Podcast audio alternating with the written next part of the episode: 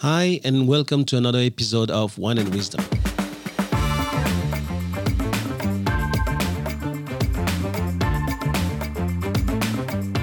I'm Thomas Le Huang, and you're listening to the TL podcast, where knowledge is shared and no one takes themselves too seriously.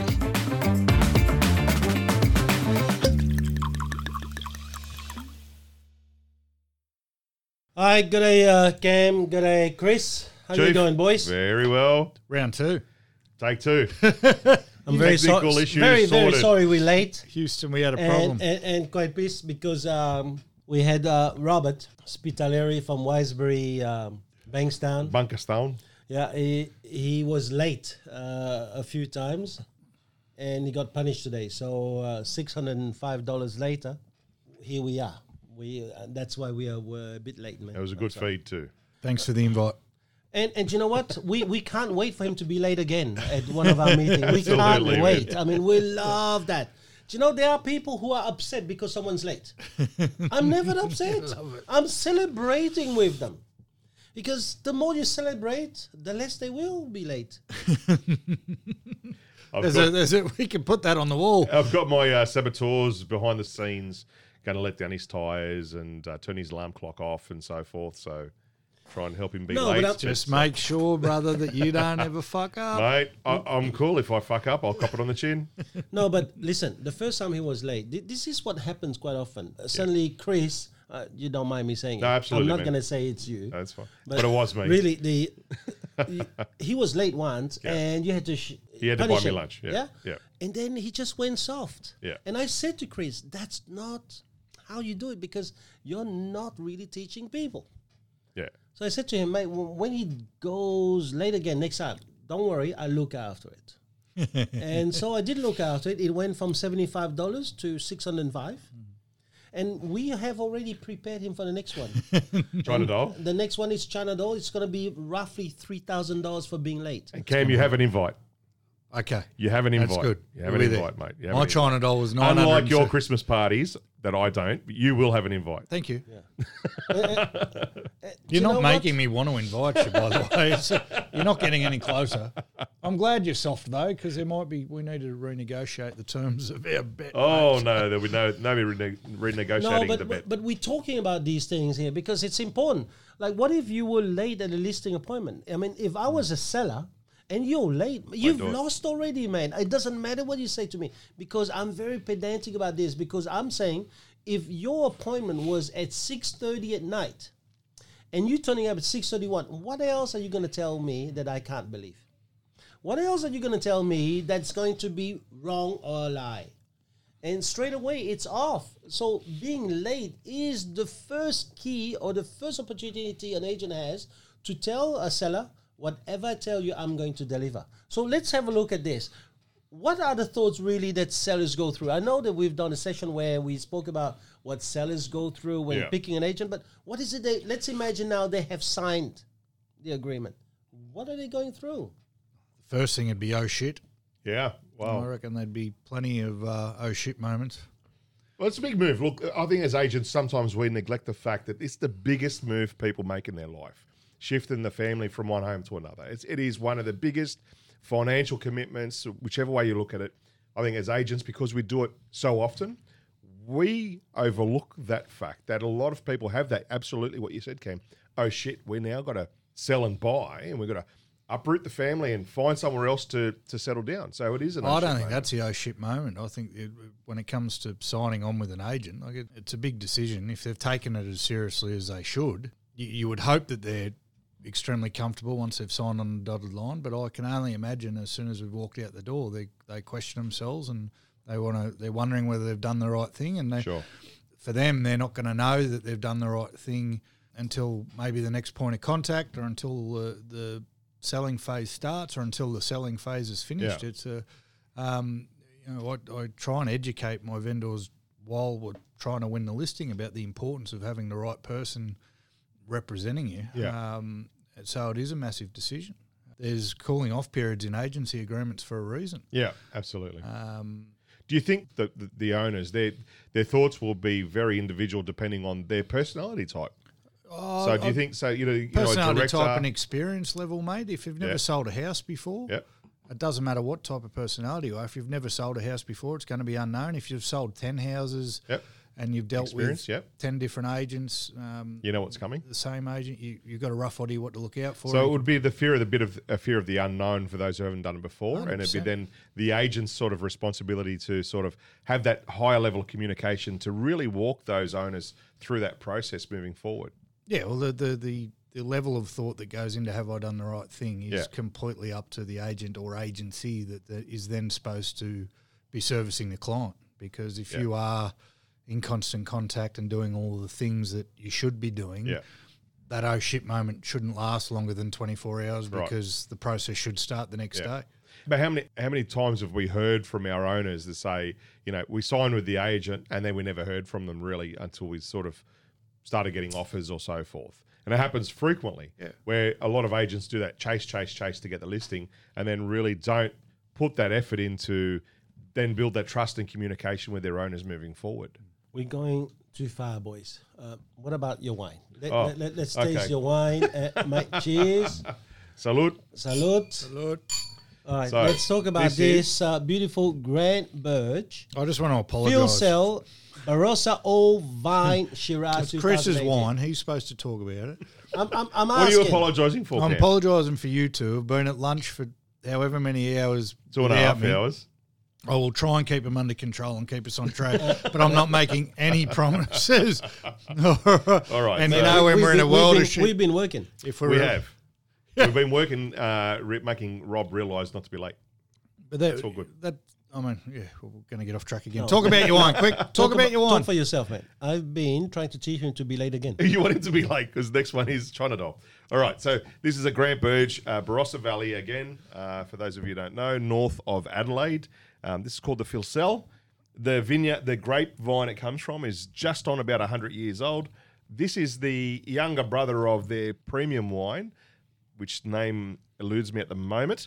Um, it's a 2018, so it's a little bit young. It's aged for about 18 months in a mixture of new and old oak, and it's a it's a pretty good drop, and it's under it's under fifty dollars, so so like a forty two dollar bottle of wine or something like that. There you go. Nice done, bottle, nice drop, Well done, buddy. nice drop, good drop, Congratulations. little bit young. Bit young. Tastes like something we tasted earlier. Have we had it before? nah, I don't 10 think we- minutes ago. yeah, we had it ten minutes ago before the technical issues came in. But yeah, yeah. But we haven't had this one on before, right? Because now I'm don't down at the bottle so. shop and I'm looking, going, have we had that? Have we had that? nah, I think you're good, mate. All right. You've Uh, done it's a bit young. You've done well. It's all right. It's a bit young. Actually, the uh, I have to say the nose is pretty pretty good. Uh, it's a, quite a strong flavour to it. I think if you taste it, you can get a lot of strong uh, black currant and chocolate, a bit of coffee flavours in there as well. Calm down. You like that? I read that on the. Uh, Fuck. I read that on the internet. Calm I read that on the tasting notes from the website. So uh, But we spoke about I'm not as dumb as you look, mate. Oh, mate. Tell me. See, you can taste the chocolate in it, the, Mm. the coffee. See, see. I can smell the bullshit. That's what I can smell. I can smell the bullshit from a mile away. you boys are oh, bad. Honestly, like if I do win, Channel, I don't know whether we invite you, mate. Why? Because you can't talk like that, mate. When we're enjoying our wine and, and our lunch, you can't just. Open and honest communication, mate. It's the key to any. It's the key to any good relationship, especially with your vendors. Oh, ta- oh, oh, yeah. Uh. All right, so let's have a look, boys. So what el- what else would uh, sellers go through? I mean, first question is, I'm sure sellers go to bed thinking, did we get the right one? Mm. Did we pick the right agent? Right? Is that a normal question to ask? I think it's whether it's buying a car or picking an agent. I think everyone has those. What is it, buyer's remorse or seller's remorse, and they just have that second guessing. Yeah. Um, they, and they need to have that, that time to digest and, and really cement their decision. Uh, whi- whi- which I'm going to ask you some um, maybe a bit more clarification here. It's like when you get married, right? Just before that, do you ask yourself, did, did I pick the right one? or- I'm sure Rita did.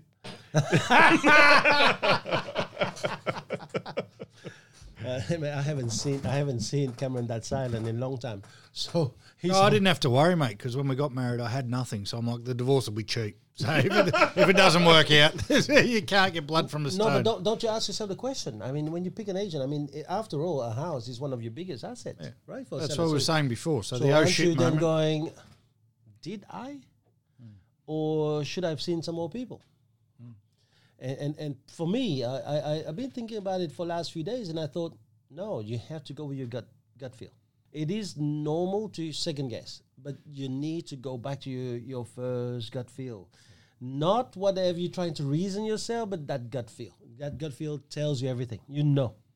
I think it's the the most important thing. I've come to realise more of late in my work and the listing appointments I'm going to the the amount of times people go against what their gut's telling them for a piece of information or you know we're agents so we're always trying to set landmines for other agents and, and but some of the reasons I'm hearing about why I chose this agent or that agent or that agent you know really liked them best person we spoke to but oh, they don't have as many buyers as this per like they're just silly reasons that people are choosing their agents on and going against their gut. If you understand what I'm trying to say, I'm not uh, It's the- articulating that It's the way well. they're trying to justify to themselves why they've chosen the person. Well, no, they get there's, there's agents who aren't rely on gimmicky bits of information to win a listing.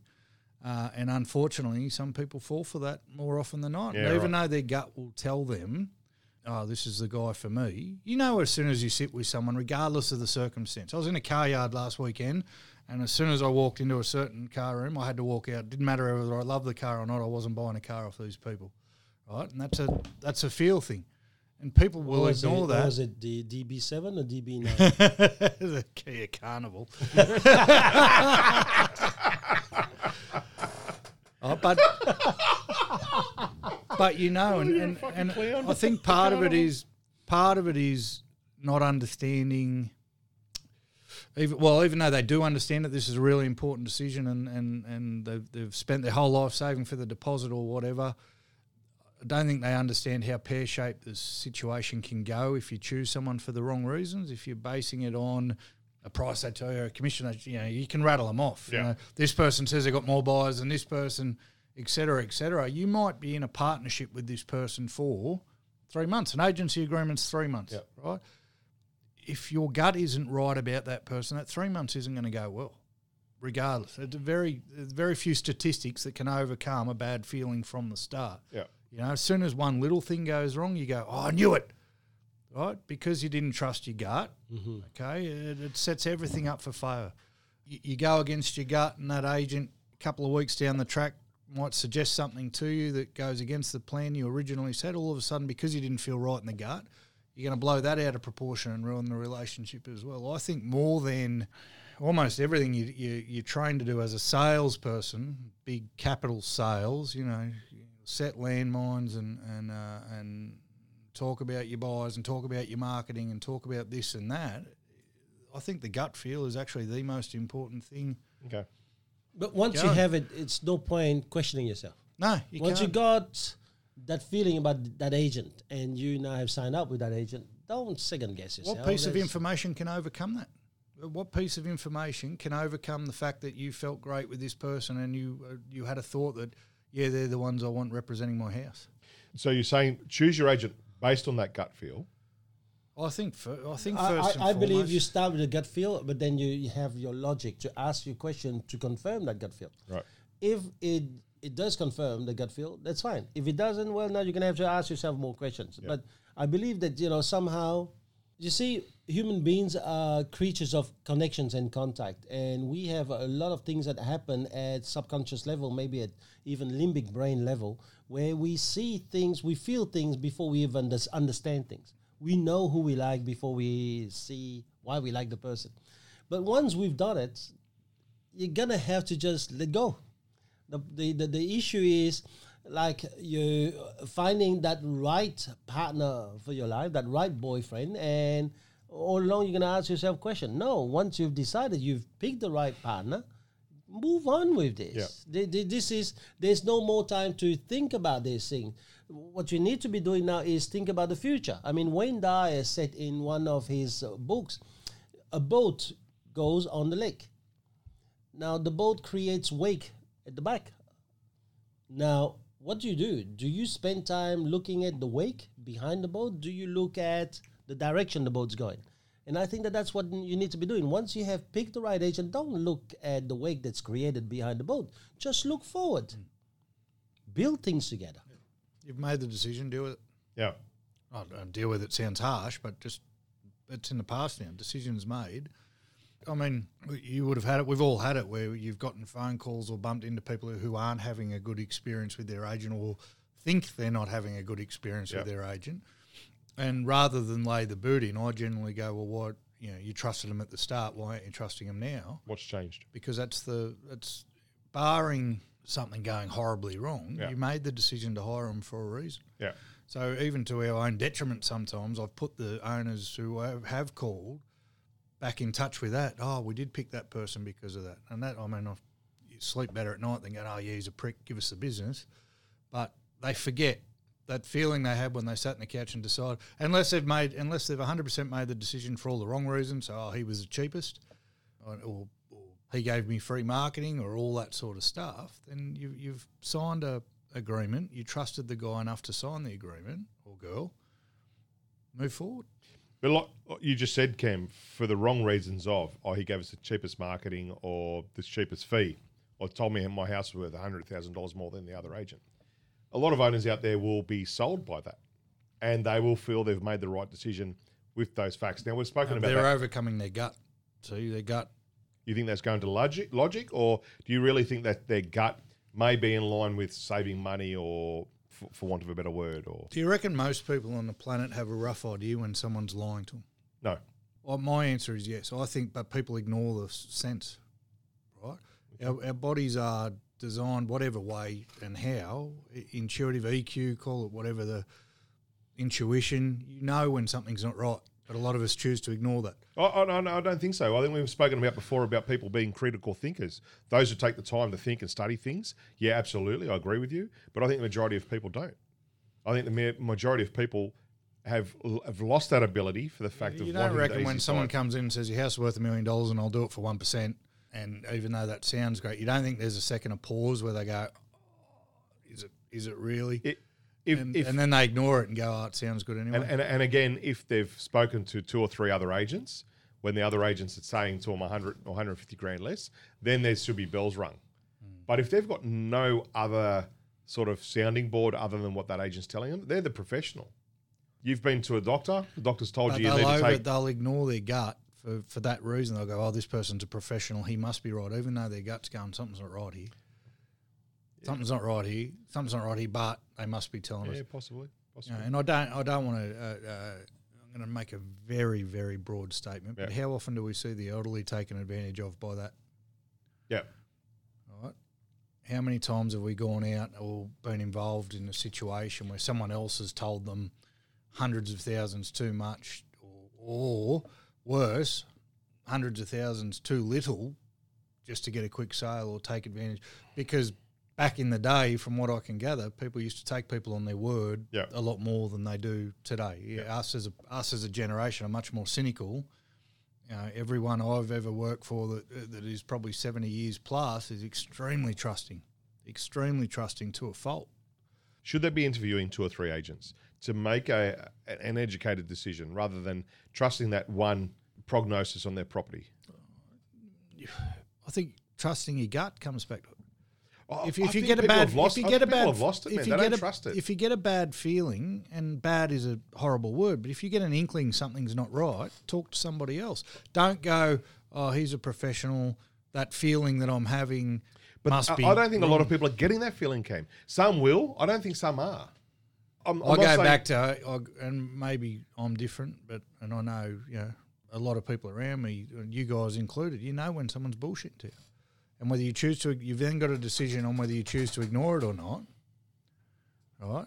Yes, something doesn't feel right, but I'll ignore it, and it always comes back to being Yeah. what you thought, doesn't it?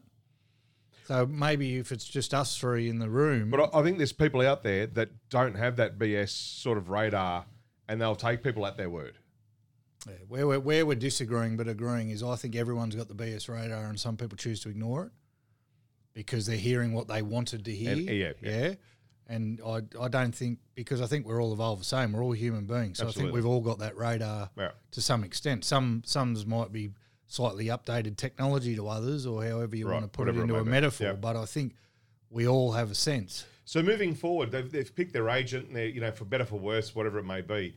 What what are the next sort of, you know, red flags for them, or what are the things they're worried about? Uh, um, is it worried about you know how the house presented? Is it worried about No, I think the- I, I, I think that one of the questions they're going to have is, should I tell my agent everything? Mm. Yes. And, and Love that. Also, I want to take the first offer. Yeah, I, I- I think that those are things that many sellers are going to go through, mm. right? So first of all, should I tell my agent everything? if you want the best possible result, if you actually trust them. Yeah. If you had that bad feeling when you signed up with them, don't. I guess the, the, the, the thing is that should you be asking that question, you're not really trustful of your agent, Yeah, exactly. correct? So, and that means you had that feeling at the start, and that means you ignored that feeling to sign the document, which is what I was saying.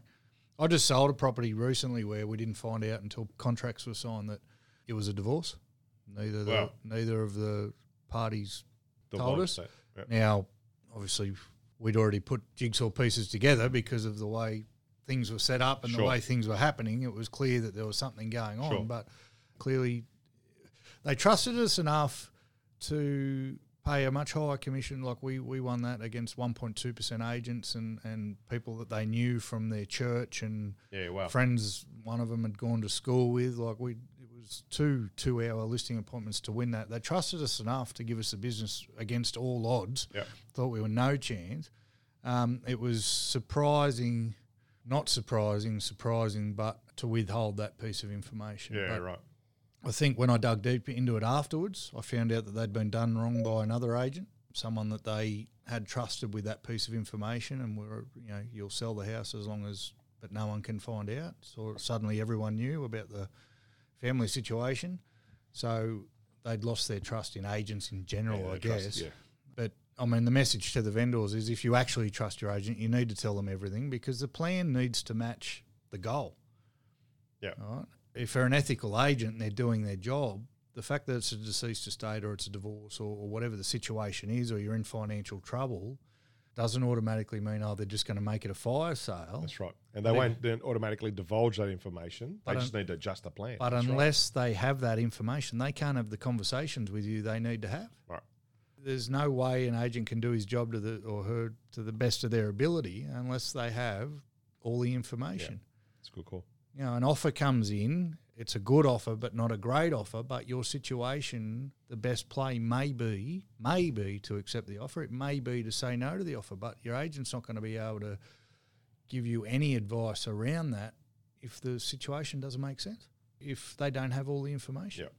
I um I was I was sharing with Thomas earlier today that I had a customer I spoke to yesterday that I had his property on the market in early 2019, and it was a unit. I talking about not accepting the first offer. First open home, I got him offer at four hundred and eighty thousand dollars. We were on the market at four seventy to four ninety. Got him an offer at four eighty. He knocked it back. Didn't get any offers above that. I just found out yesterday that he actually just sold for four hundred and eight thousand dollars. Ah, silly.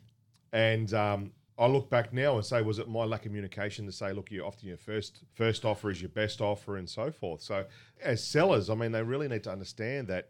Look at the offers as they come in, not as you know, first in, best dressed, but look at the offers as they come in. I'd put that in the bucket of taking ownership a little bit too, and this isn't at you, but No, but agents I- in general. I go, if this isn't happening, and I had one again, it was only a week ago, calls off tomorrow, fingers crossed, but first offer came in, I didn't do a good enough job of delivering it. It was a good offer. It was Yeah. in the top end of the price range that we were asking. Yeah. And because it was in the top end of the price range and it was the first offer, it was a no and oh if we're getting this as our first offer what yeah we're going to get more and i did i went back and i looked and i went uh, horrible job of delivering it horrible job of explaining why we can't Yeah. can't discard it i'm an agent who will never ever tell an owner to take an offer ever never will never have never will but i've got to explain the pros and cons of saying no So I look back on that offer that I had, and I actually sat him down and we went through the facts, uh, record price for the complex, the whole lot, and so forth. He still didn't take the offer. So I believe I honestly believe that I did everything I can to make him understand that it was an outstanding offer at that time. It was his decision, and I actually had him in the office twice to talk about it. And then when he resold at seventy-two thousand dollars under the offer that I got him, I was gobsmacked. So I can sleep easy. But a lot of owners out there need to understand that if you've put your trust in your agent to sell your property, follow their advice. If you choose a doctor to treat you for a disease, follow their advice. It's simple as that. I, I, I look at picking an agent like you're picking a partner. If you pick the partner, you don't spend time questioning whether you pick the right one. If you have, if you are, it's probably the wrong one. We don't try and change them as soon as you. I've picked you, but I've picked you because I reckon in a year or two I'll be able to Yeah. get you to do this, this, and this. No, we've all been there, right? Yeah. And, and the other the other thing is, you know, if, if you have to ask what should I take, you don't do that in a relationship with a partner. You don't even ask. I mean, uh, should I stay with her if she gives me uh, a boy and, and, and, and a girl, or, or vice versa? You know, if, should I stay with him because he's gonna give me two girls? You know, it's it's it's not that. And, and I think that you're gonna have to have that trust relationship. A, a lot of people pick agents that they like, and then for sure afterwards they're gonna have to ask themselves questions because it's not about what you like. This is the biggest asset you're about to put in someone's hands. You need to make sure it's more than because you like the person, right? It's a good place to start, and then you've got to have the logic or the evidence to back it up. Not only do I like them, but they are getting the best prices in the area, they are doing X, Y, and Z. It can't be just a blind because you hurt yourself just as It's much. not an accident. no. I mean, a- a- another thing that people then ask themselves: uh, Should I tell my agents everything? It's the same thing. If you have a partner, if you can't tell them everything, don't have a partner. Same thing. You, if you have an agent, you can't tell them everything. Don't tell them because it it's telling you that the element of trust is not there. But here's a question that a lot of sellers uh, go through: It's they are not going to take the first offer. What do you guys reckon? We just touched on it. Should should we take the? Should they take the first offer? Depends on what the offer is, and depends on what your goals were when you started. And again, it come, I think it comes down to the conversations that are had prior to that offer coming in, and the agent sitting down. And I think we called it getting sold, sitting down with the uh, owner after they've signed the agency agreement and they've put their trust in you to have those conversations about, listen, the best offers may come through the first week or two on the open home. Don't overlook them because they're early offers. Again, communication. Very clear. the answer to your question is it depends on the situation, but you cannot have a, an outright rule, which there is. There's, a, there's some rule that someone invented once that says you never take the first offer. I don't know where it came from, Yeah. but God, I hear it a lot.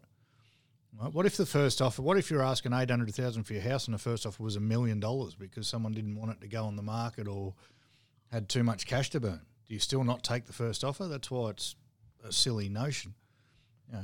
You're, you're spot on. Spot on, mate. What you, you need to take into account, and your agent should help you do this, everything that's gone before that offer coming. Yep. How long's your buyer been looking for a house?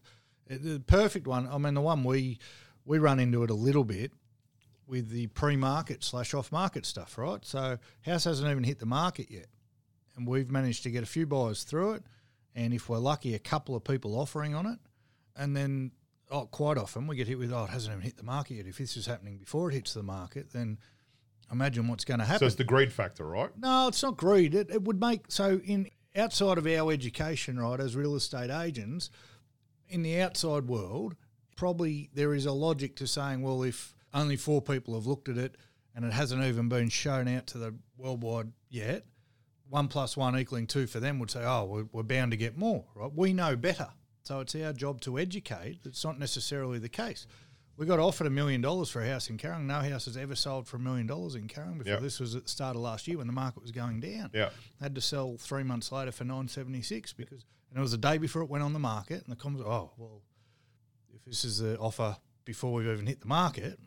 I think everyone's got those stories that you know early offers rejected. But then you so look forth. at what the situation is. If it's only been one buyer through the house, if if your agent hasn't done a very good job of explaining you know, where the buyer came from or what's going on, and it's a single offer, and they've gone back and or if they haven't gone back and asked for more money, then sure. But if it's a situation where you've got six buyers through a property two days before it goes on the market, three of them have made offers. there's a very good chance that the money, the price you end up with once that negotiation is done, is almost is as good as it's going to get because you've used the market to scare the buyers. The buyers are in your database for a reason. They've Yeah, been yeah. looking for a house and probably missed out on them. Yeah. And as real estate agents and as owners, the best we can hope for is an open home where three buyers are fighting over your property. So then the conversation is, what more are you hoping for from an open home? We've already got three buyers fighting over your But property. then is that is that issue then a conversation that should have been had at the listing presentation or you know after listing presentation pre going on the market saying to the owners okay we're going to do our pre-market open home to our select buyer group if you get an offer that's xyz you need to seriously look at it and say to them, people's natural reaction will be, well, if I'm getting X, Y, I should be able to get this, and so forth and so forth. So again, is it coming down to us as agents not imparting that knowledge to our it's owners? always coming down to us as agents if you're being fair income. yeah, There, Yeah. there comes a point where, like you said before, you feel in your heart of hearts that you did everything you could to Absolutely. help help that gentleman understand the offer that was in front of him. I think we've got to be careful saying make understand. It's help understand. Yeah, We're not here to make people do anything. Um, but that's, I mean, when we when I'm pitching a property and, and the off market stuff is an option, I'm always saying we use the time before on market. We use the market as our leverage. That is the the tactic. Just like in an open home, if there's other buyers, that going on the market is our other buyers. Uh, doesn't always happen. It doesn't always work though. I, I ran into a comment. Oh, a guy at my work used to do real estate, and he said now's as good a time as any to be greedy.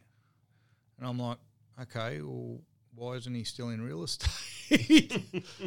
anyway, contracts got signed, but that's you get. We're dealing with external forces that we don't even know. We don't know who's in there. it's true, true, true, true. Right. And for whatever reason, they'll sign a contract with you to pay you 20, 30, 40, 50,000 dollars to sell their house, but they'll still listen to Joe Blow down the road who sold a house once in 1956 who's been through it before. So Yeah, yeah. I, a lot of the time, and that, again, it's back to the trust factor, and it's trying to remind people, hang on, you trusted me to sell the house. Why didn't you sign up Joe Blow who sold his house in 1956? So one of the one of the uh, one of the things we've identified is owners thinking, you know, like as you said, that old analogy, don't take your first offer. Wherever that was created, what else would they be looking at? I think for myself, if the first open home, if it's in a market that's a bit of a bit challenging, you don't have a lot of buyers through, they put the owner straight back on the the agent potentially. Whether you, you could have done all the same marketing and all the same uh, uh, photos and procedure you do for everything other successful sale, they put that owner straight back onto the agent. Yeah, Yeah, yeah, they do. We get a bit spoiled. Like I've had this con- again. I'm having lots of conversations recently, but in the market we're in, in my areas, if a house is on the market for two weeks, that feels like an eternity because there's a lot of stuff selling before it gets to the market Yeah, in right, 24 hours. So we've been spoiled. And we had to have this conversation a lot. You would have had it too in uh, 2018, 2019, where things were sitting on the market for months. Right. Whereas from 14 to 17, they were all gone in a week. And I'm, it's a conversation of, look, we've been a bit spoiled. There's a reason agency agreements are 12 weeks because that used to be the standard time to sell a house. Now, we've been spoiled in a week and now that's not the case, but two weeks is not a long time on the market. that's right. They're always looking for someone to blame, but I think that'll come back to lack of communication too. If I've ever had that issue in the past, it's come back to when we've done an analysis on it, we haven't communicated well enough with the sellers. You know, we, we give out a comprehensive report after every single open home. It's five pages long. The amount of people who don't get any feedback after open homes, etc., is extraordinary that we, we come across, that we hear. So then you hear the tales of, oh, they're only getting one or two people through and we don't hear from them, and blah, blah, blah. Of course, you're going to end up in a poor relationship. Yeah, Every owner that you've sat in front of who says, oh, we're not in a rush or we're, we're not going to be greedy, you guarantee they're in a rush and they're probably going to ask for more money, mate. So, oh, not in a rush. And I always we laugh. our price. When they tell me, oh, look, we're not in a rush to sell, so we, we'll get our price, I go, yeah, you're going to call me in 24 hours and ask why I haven't sold it yet. I tell them, I tell them what they're going to do to try and stop that phone call because, or when they ring me and go, why haven't you sold it yet? I go, told you. yeah.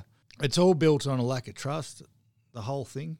I think as an industry, we've got to take a lot of blame for that ourselves. There's too many. There's a reason there's so many horror stories. There's a reason people don't trust us wholly and solely, and that's because there's been a lot of You know, I'll, I'll take us back to the beginning of this year. We had a sales competition, and came up. I picked this up from you actually. There was um, just even during role playing. Yes, I'm giving you credit for this, mate.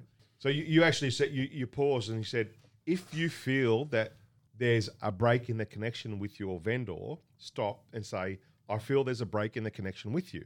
What have I done to to instigate that? Yeah. And how can we rectify that? And how can we move forward? And Yeah. please let me know what I've done wrong to to make things better. Um, and I thought that was wonderful because it's it's it's gloves off conversations to build those lines of communication, right? It's almost, uh, in a way, it's gloves off by putting the gloves back on. What I wanted from those guys, and I, the, not the poor guys, because I think they'll be better for it. They did very very well. that Yeah, drew me. They were the best in the yeah, room. absolutely. All right, and I wish they'd been scored better. But where the one thing I felt like they were getting wrong is they didn't stop for one second and just ask me how I was doing. They they wanted to fight, and I was being I was being aggressive. Yeah, So you're being Cam, but that's cool. That's that's what you were. No, but even I was being a Absolutely. direct seller. It's great. Um, and and the thing about it was was the relationship was deteriorating, and there was no stopping going. Hang on a minute, what, where have I gone wrong here? That, but that's the fact. That's what I'm saying. That the Yeah. beautiful, just that little bit of knowledge that you gave him and said, guys, just stop and and, and ask the the vendor what's going on. I feel like I've maybe I've overstepped my bounds here. How can I rebuild this connection? Did I do something wrong? I don't think a lot of agents have the control of their ego to do that. Not To real, say- not real salespeople, mate. Right. They're the salespeople in the air quotes. Right. And, and and they won't stop and really say, okay, I've done something wrong. I think one of the first signs of growth, um, I read this somewhere recently, was instead of going from you did wrong, I did wrong, how can I learn? And I think part of that as an agent, working with your vendor, it's never their fault, it's always your fault. You're the professional, you're the one that needs to step up and change the situation which you're in. I feel like the, we're getting we're getting a little bit off topic, but I feel like the best agents or the best salespeople are the people who provide the best solutions for people. And if you're not in there initially to even provide any solution, let alone the best solution, then you're just another salesperson in air quotes. You're just trying to get business rather than actually help people Yeah. and that's going to come back to bite you, you know, somewhere down the track. I mean, I read a quote yesterday in an article from a it was another agent, a Sydney agent, who said any idiot can sell a house at market value. So just going with someone because they've sold two hundred houses is silly, because we know that once you get over sort of eight, nine, ten listings and you're on your own, it's very hard to manage and give them the service that they deserve. Yep. Right, so. The people who are just running off, oh, I've sold 5,000 houses in four minutes. Were you there to help the people, or were you there to say you sold five thousand? Churn is, were, you, were you turning a dollar or were you helping people move? Yeah, simple thing is I had a guy who was struggling a little bit with people giving him a hard time when he was door knocking. He was getting a bit upset that some people were rude to him, and I said, "Well, it's not about you." And uh, you know, uh, what if that person's had a bad day? What if that person's just copped some bad news? What if that person's kids are driving them up the wall?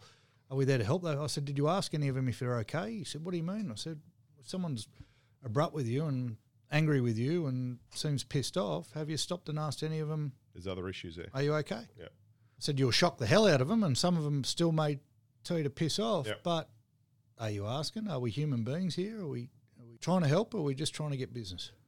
Very Yeah, good point. Our job is to solve people's problems, not get into fights with them, right? And not to make it about ourselves.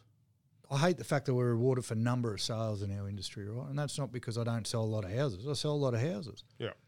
I want metrics to be measured on customer satisfaction and, and above market value pricing and, and all those things that have nothing to do with how many houses you've sold. Back to the sellers, trying to get back on topic a little bit. If, if a seller's choosing their agent on that, they're going to end up almost guaranteed with more money in their pocket at the end of the day. Yeah, but let's go back to the basics now of our question. Sellers will go through a series of thoughts. Whether we like it or not, they are going to think great about us or bad about us. There will be, what we want to say is, there will be a time when things are not going the way they want. And a lot of people, because things are not going the way they want, they now opt for the negatives. And I think that's where we need to be very careful. And I always want to bring people back to relationship. Once you have picked an agent, you're in relationship to move your home, to sell your home. The same way as when you're in a relationship with a partner, do you let them go because they didn't sell your home? They didn't get your, they didn't give you a, a child early enough? Would you just second guess them because now that you're in a relationship, you want to be in control and say to, you, to yourself, well, I'm the person who's going to accept the offer. If it's not the right offer, I'm not going to take it. I mean, uh, should you be that way? Or should there be a relationship where you have full trust? And, and, and I think that sellers really ought to trust the person fully, test it before they pick the person. But once you have it, don't question. Yeah, no second guessing. Absolutely, man. I agree. You I think we keep coming back to the same Yeah. thing, mate. No, Yeah, yeah. no matter how many different uh, angles we take at this, it all comes back to do you actually trust the person or not? And that's why I said at the start, I actually believe that's way more important than anything than anything that we do as listing agents, going out there to list a property and, and as vendors sitting with their agent. I don't care about all the bells and whistles. We all use real estate.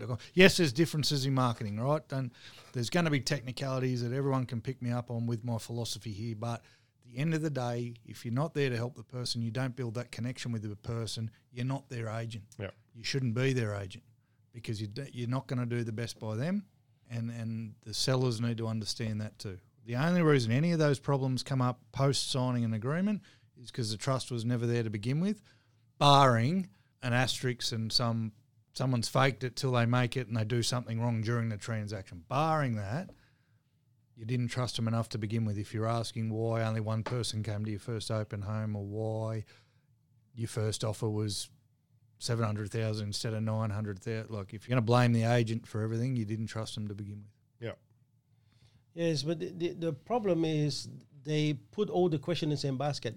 It is normal to go through things like, should I tell my agents everything? It's normal to ask yourself questions like, I won't take the first offer, or I don't care about which agent I'm going to go with because at the end I'm the one to say yes or no. Or things like I don't know who to really believe, my agents or the other agents that keep calling me and telling me great stuff about the market. Or I'm not sure about the agent because nothing is happening. These are things that will go through their head. Just clarify with your agents. You're gonna have to really go back down to that same principle.